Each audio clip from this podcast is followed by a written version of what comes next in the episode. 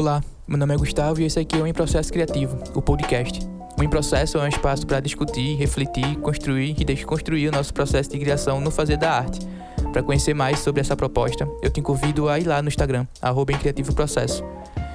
Nesse episódio solo, falo sobre minha perspectiva acerca do que significa fazer uma arte autoral e qual foi o meu processo até a descoberta da minha voz artística. É isso, bom episódio para você.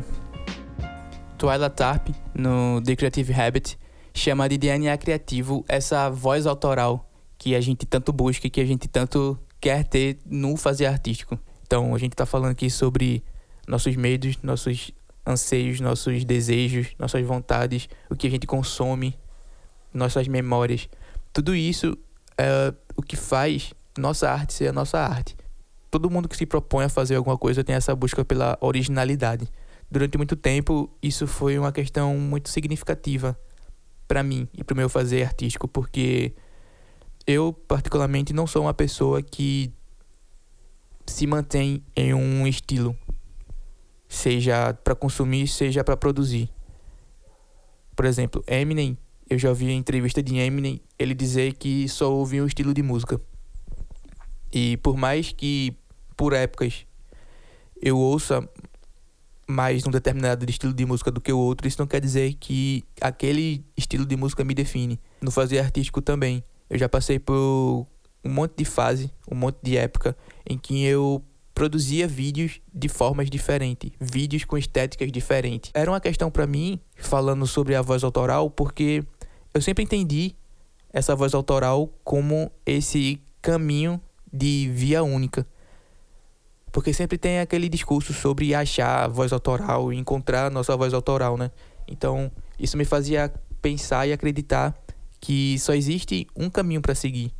E que se eu ainda estava navegando por outros mares, digamos assim, isso queria dizer que eu não encontrei minha voz autoral. Isso queria dizer que eu não era um artista autoral, que eu não era e que eu não sou. De um tempo para cá, isso vem mudando minha perspectiva. Primeiro porque a arte que eu faço faz parte de mim, tem parte minha ali. Toda vez que eu crio alguma coisa, eu mando pro mundo uma parte minha. E o que quer dizer com isso? A gente muda nossas opiniões, muda nossos pontos de vista, muda nossos gostos, muda tudo ao tempo que a gente vai crescendo e envelhecendo. Então, se a arte é um pedaço de mim e eu estou em constante mudança, por que minha arte deveria permanecer a mesma? Porque o meu fazer deveria permanecer o mesmo de como era há, sei lá, cinco anos atrás, ou há três meses, pelo menos. Pensar dessa forma, ou enxergar essa coisa autoral dessa maneira, me abriu os horizontes. E também tirou um peso bem grande dos meus ombros, porque essa constante busca por essa originalidade que talvez nem exista mais é uma coisa pesada. E isso pode nos levar, pelo menos me leva, a desqualificar um pouco o que eu crio.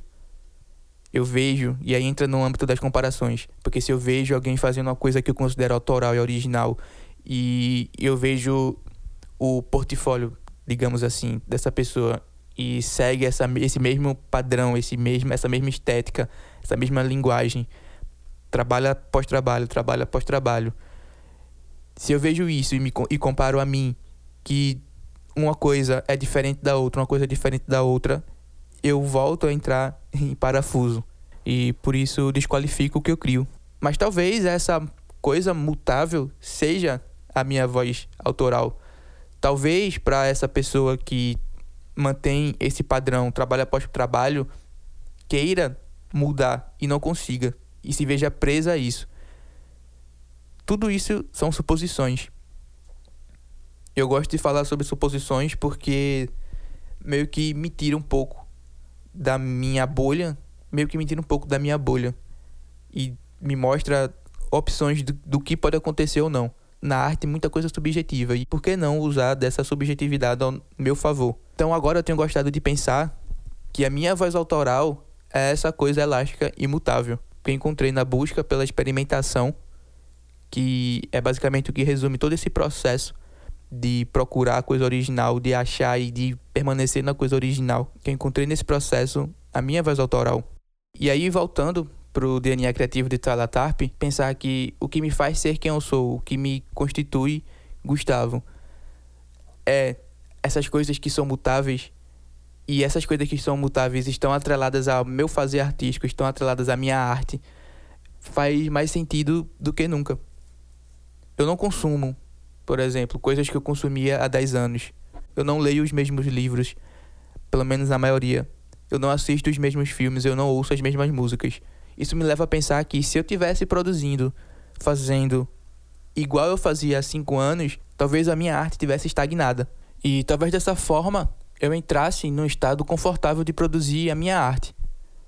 Eu não gosto muito de pensar no conforto nesse contexto no fazer artístico. Casey Neistat tem uma frase que resume basicamente o que eu penso. Ele diz que o conforto é inimigo do progresso. Claro que há contextos e contextos, mas eu ainda não encontrei nenhum momento em que eu me senti confortável produzindo uma coisa me fizesse bem. Eu preciso dessa experimentação, eu preciso testar outras coisas e buscar outras formas. Então, o que eu penso é que não existe uma originalidade. Existem originalidades. E todas essas originalidades precisam partir, primeiramente, de mim. Então aí a coisa vai se tornar original, porque está partindo de mim, da minha visão, da minha voz, dos meus gostos, dos meus medos, do que eu observo, do que eu elaboro dessa observação. Uma arte autoral, ou seja, uma arte original, ela é autoral e original quando é feita por mim. E se ela é feita por mim, quem eu sou e como eu sou.